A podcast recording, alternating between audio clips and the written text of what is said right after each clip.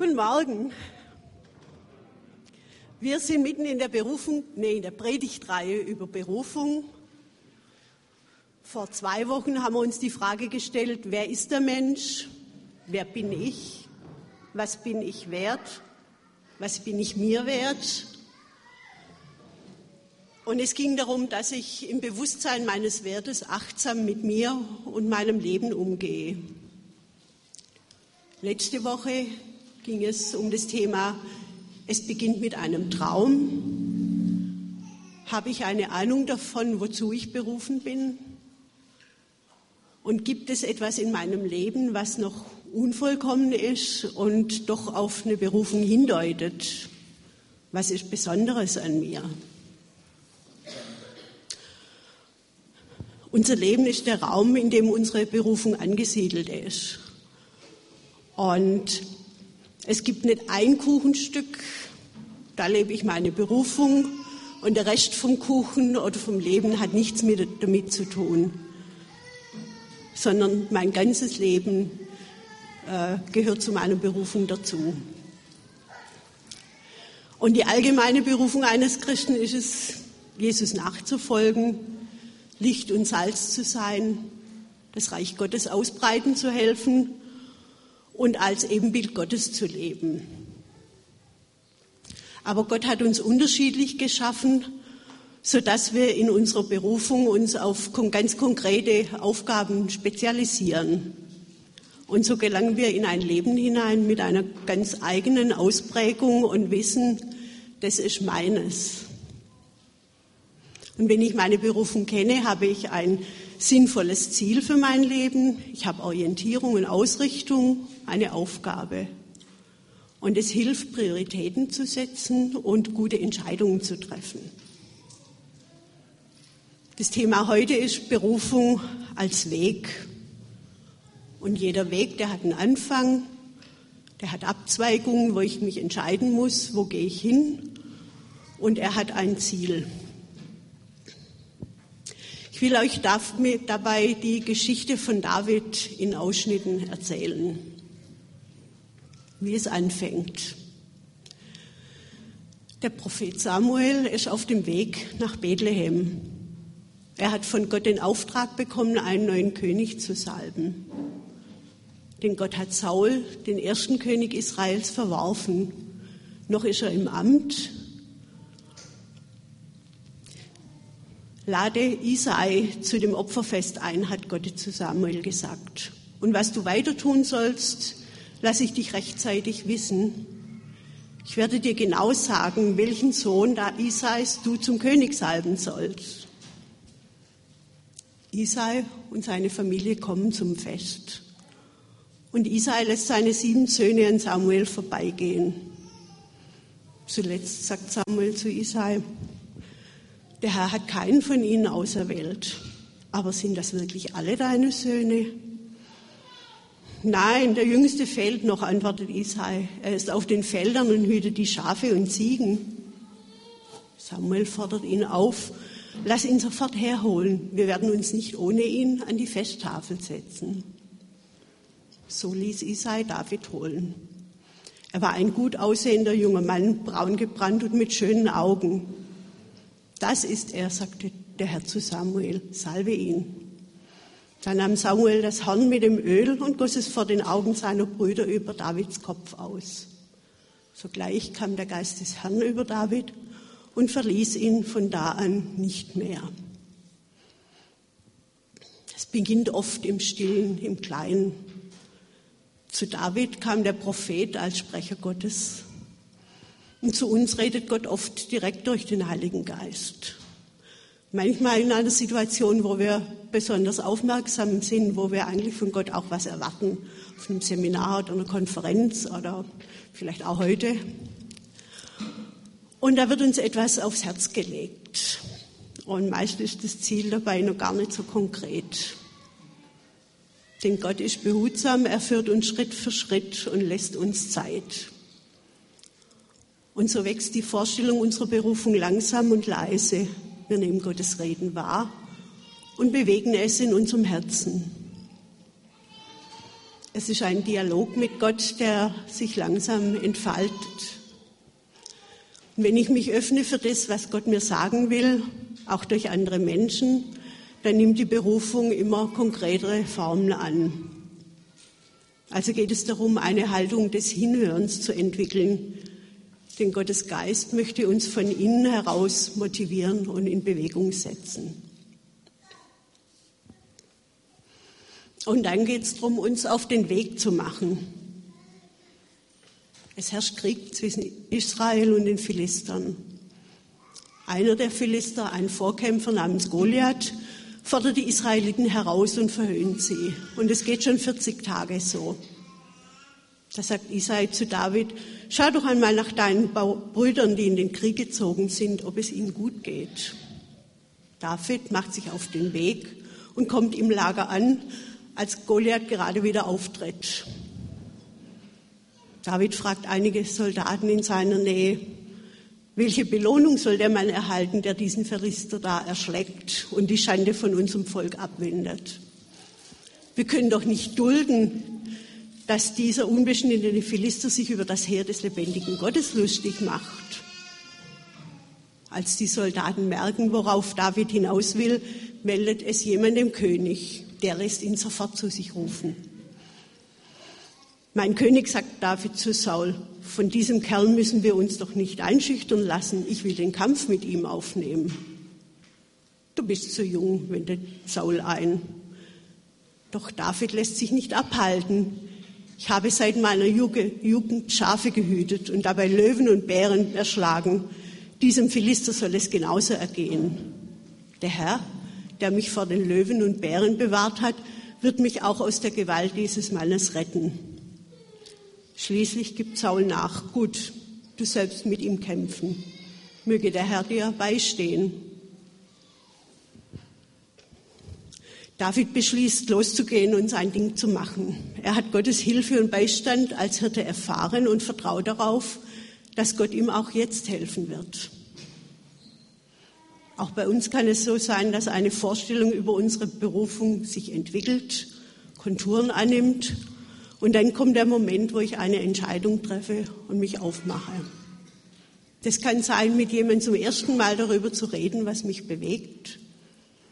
Das kann sein, loszugehen, einen Schritt zu tun, eine Aufgabe zu übernehmen, eine neue Erfahrung zu machen. Martin Buber sagt, das Ende ist nicht unsere Sache, aber der Anfang und das Anfangen. Saul legt David seine eigene Rüstung an. Und zuletzt schnallt sich David den Gürtel mit dem Schwert um. Mühsam versucht er einige Schritte zu gehen, denn er hatte ja zuvor nie eine Rüstung getragen. Das geht nicht, ich kann mich ja kaum bewegen, sagt er und zieht die Rüstung wieder aus. Stattdessen nimmt er seinen Hirtenstock und seine Steinschleuder, holt ein paar flache Kieselsteine aus einem Bach und steckt sie in seine Hirtentasche. Mit Stock und Schleuder in der Hand geht er auf den Riesen zu. Zunächst bekriegen sie sich mit Worten. Als Goliath sich in Bewegung setzt und auf David losstürzen will, läuft David ihm entgegen. Laufen nimmt er einen Stein aus seiner Tasche, legt ihn in die Schleuder und schleudert ihn mit aller Wucht gegen den Feind.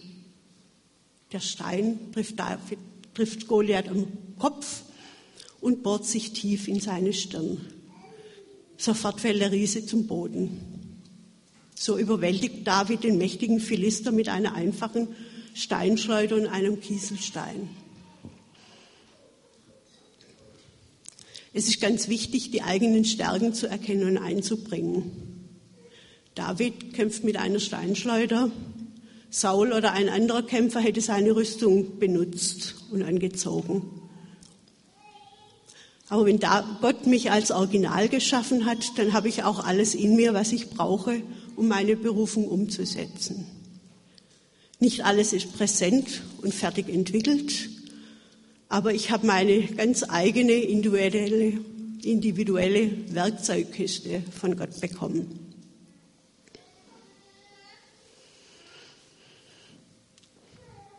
Auf dem Weg unserer Berufung gibt es auch Umwege. Es gibt noch eine zweite Geschichte über David. Das ist so eine Parallelgeschichte zu dieser Geschichte mit dem Kampf mit dem Goliath. Da wird erzählt, der Geist Gottes hatte David, hatte Saul verlassen. Gott schickte ihm einen bösen Geist, der ihn immer wieder überfiel und ihm Furcht und Schrecken einjagte. Da kamen die Diener Sauls mit einem Vorschlag zu ihm. Sie sagten, lass uns einen Harfenspieler suchen. Und immer wenn dieser Geist dich überfällt, wird der Mann seine Harfe zur Hand nehmen und für dich spielen. Das wird dich beruhigen und aufmuntern. Ja, antwortet Saul, sucht mir einen Harfenspieler und holt ihn an den Hof. Einer der Männer sagte, ich denke da an einen jungen Mann, einen Sohn Isais aus Bethlehem. Er ist nur ein ausgezeichneter Harfenspieler, sondern auch mutig und kampferprobt. Er findet in jeder Situation das treffende Wort und sieht gut aus. Der Herr steht ihm bei.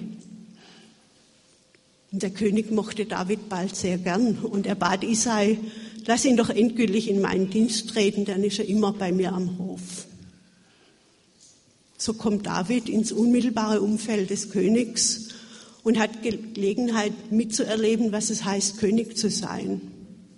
Er lernt Saul besser kennen und auch dessen Sohn Jonathan. Wir erleben unterschiedliche Lebensabschnitte und Wegabschnitte mit unterschiedlichen Anforderungen. Du bist vielleicht in einer beruflichen Aufbau- oder Orientierungsphase. Kinder werden geboren, und viele unterschiedliche Anforderungen scheinen deine Berufung in weite Ferne zu rücken. Doch das kann eine Zeit sein, in der du ganz viel lernst. Kinder zu erziehen heißt, Grenzen zu erfahren und zu setzen. Beruf und Familie gut unter einen Hut zu bringen, das hat viel mit Prioritäten zu tun. So ist es durchaus ein gutes Lernfeld. Aber es ist wichtig, an der Frage deiner Berufung dran zu bleiben, auch wenn nur kleine Schritte möglich sind. Denn es gibt dann auch Zeiten, in denen der Freiraum größer ist und wir dann wieder Dinge ausprobieren können und so das eigene finden. Weggefährten.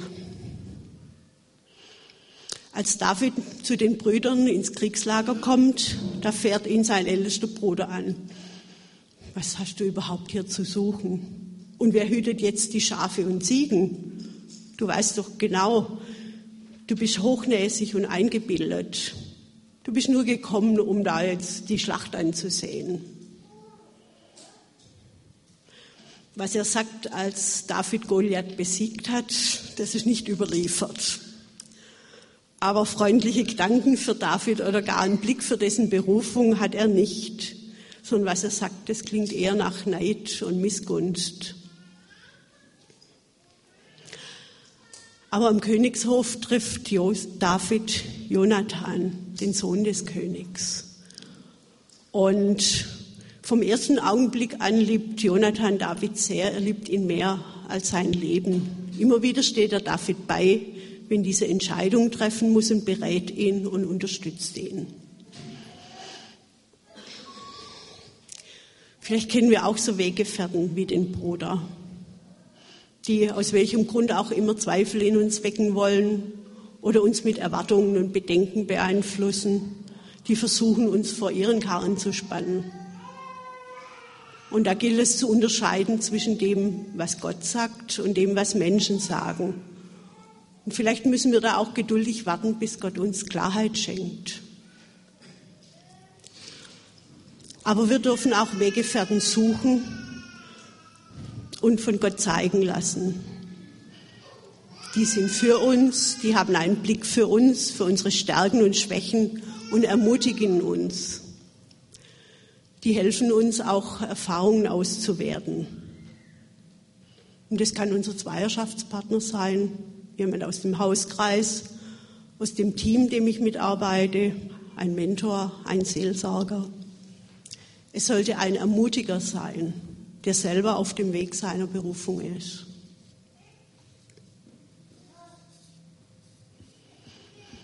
Und dann kommen wir in Abzweigungen, wo wir Entscheidungen treffen müssen.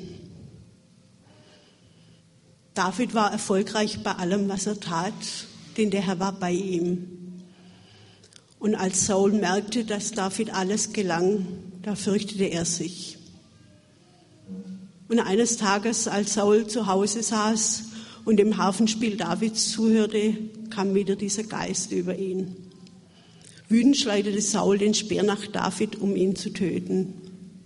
Doch David sprang zur Seite, die Waffe flog an ihm vorbei.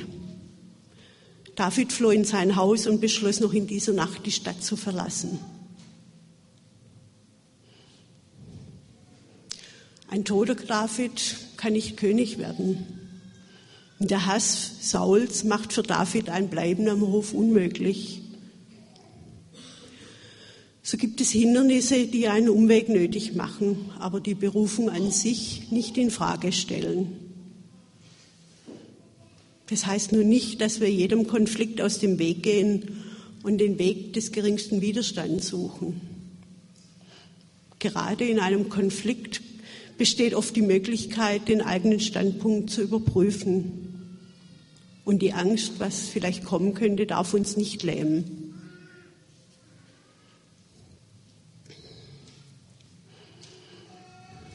Eine weitere Entscheidung. Saul und seine Soldaten machen sich auf die Suche nach David und seinen Leuten. Unterwegs finden sie eine Höhle, Saul geht hinein, um auszutreten. Ausgerechnet im hintersten Winkel dieser Höhle hatten sich David und seine Gefährten versteckt. Das ist die Gelegenheit, David, flüsterten einige von ihnen. Der Herr hat doch versprochen, dass er deinen Feind ausliefert. Jetzt ist es soweit. Da schlich David sich nach vorne und schnitt unbemerkt einen Zipfel von Sauls Mantel ab. Als er wieder zu seinen Männern kam, sagte er, der Herr bewahre mich davor, meinem König etwas anzutun, denn er ist vom Herrn ernannt worden. Nein, niemals werde ich Saul töten, denn der Herr hat ihn zum König eingesetzt.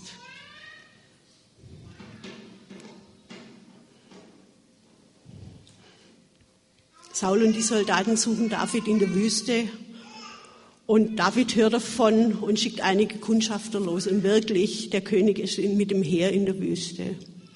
In der Nacht machen sie David mit seinen Begleitern auf den Weg.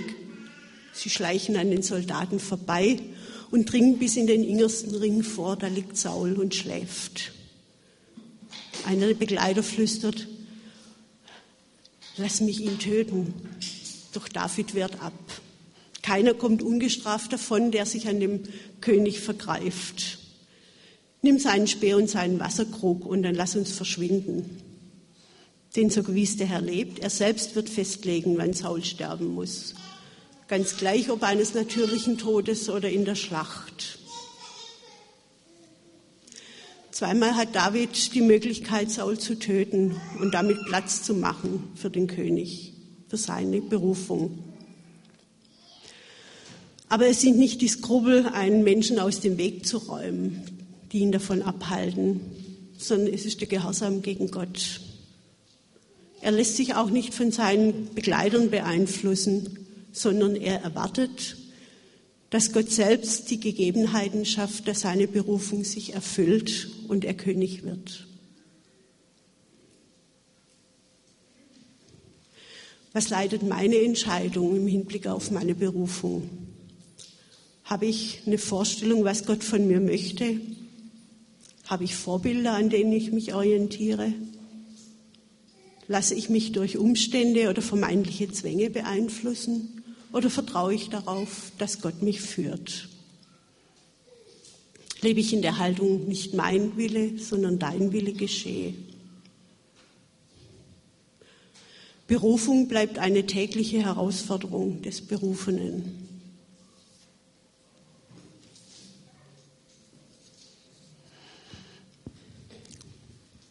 Auf dem Weg unserer Berufung werden wir unterschiedliche Erfahrungen machen. Wir tun das, was uns Freude macht und uns anspornt. Wir probieren Neues aus. Wir übernehmen eine Aufgabe und achten auf Rückmeldung von den anderen. Immer wieder halten wir inne und fragen uns, bringt mich das, was ich jetzt tue, in meiner Berufung weiter? Denn es kann sein, dass ein Schritt nicht gelingt, eine Aufgabe nicht das erwartete Ergebnis bringt. Und dann fragen wir uns, sind wir jetzt gescheitert?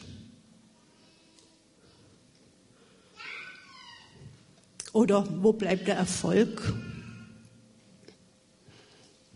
Gerhard Scheucher hat ein Buch geschrieben mit dem Titel Schöner Scheitern. Da geht es um Erfolg und Scheitern so im beruflichen Umfeld. Und er sagt, manchmal bleibt der Erfolg aus, obwohl wir alles richtig gemacht haben. Und Rückschläge sind ein Teil der Erfolgsgeschichte. Ich muss einfach die Erfahrungen, die Erlebnisse, die ich mache, reflektieren und auswerten und auch das Gute in dem entdecken, was dann vielleicht nicht geklappt hat.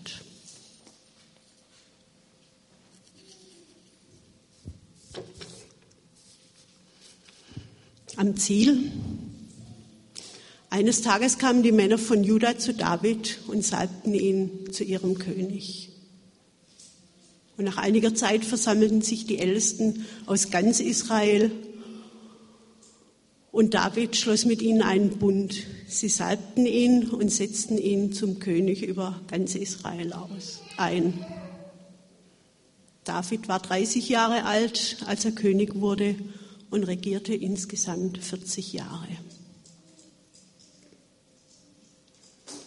Berufene bleiben Menschen, die dem roten Faden Gottes im eigenen Leben auf der Spur bleiben. Wenn Gott sagt, ich will dich mit meinen Augen leiden, dann gilt es auch und gerade für unsere Berufung.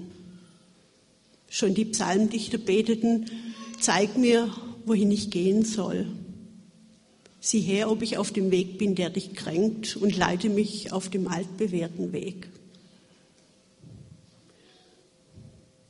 So ist die Basis auf dem Weg unserer Berufung immer das Hören auf Gott, das Fragen, wo er will, dass ich hingehe.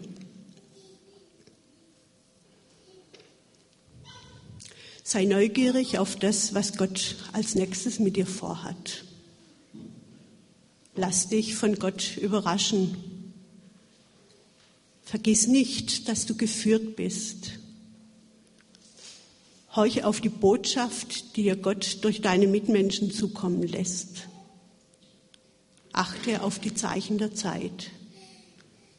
Sei bereit zu lernen. Bleib auf dem Weg.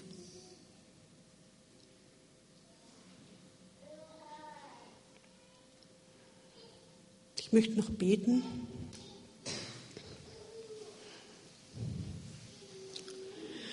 Danke, Vater, dass du uns ganz besonders geschaffen hast und jeden in eine ganz besondere Aufgabe berufst. Hilf uns, dass wir deine Stimme hören lernen, dass wir mutig aufbrechen und neue Schritte gehen. Segne uns in unserem Bemühen, damit dein Wille geschieht und dein Reich sich ausbreitet. Amen.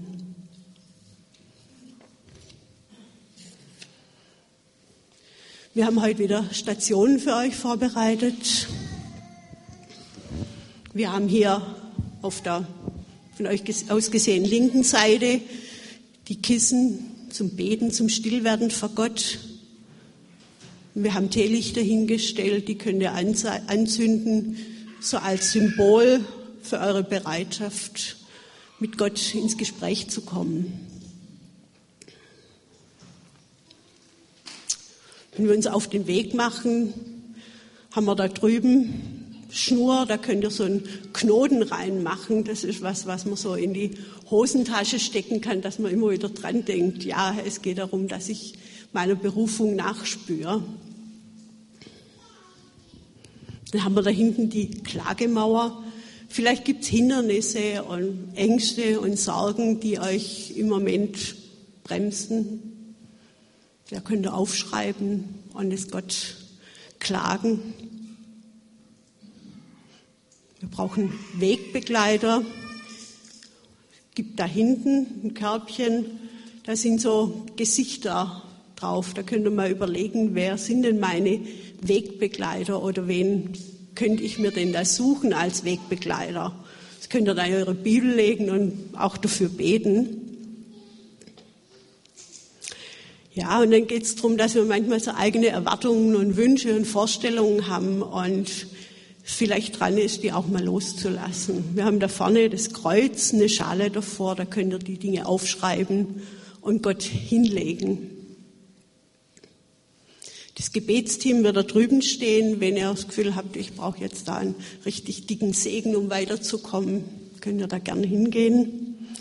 Und wir werden während der Stille auch Texte zum Nachdenken ähm, anzeigen, wenn ihr einfach da noch ein Weichen ja, innehalten wollt. Soweit.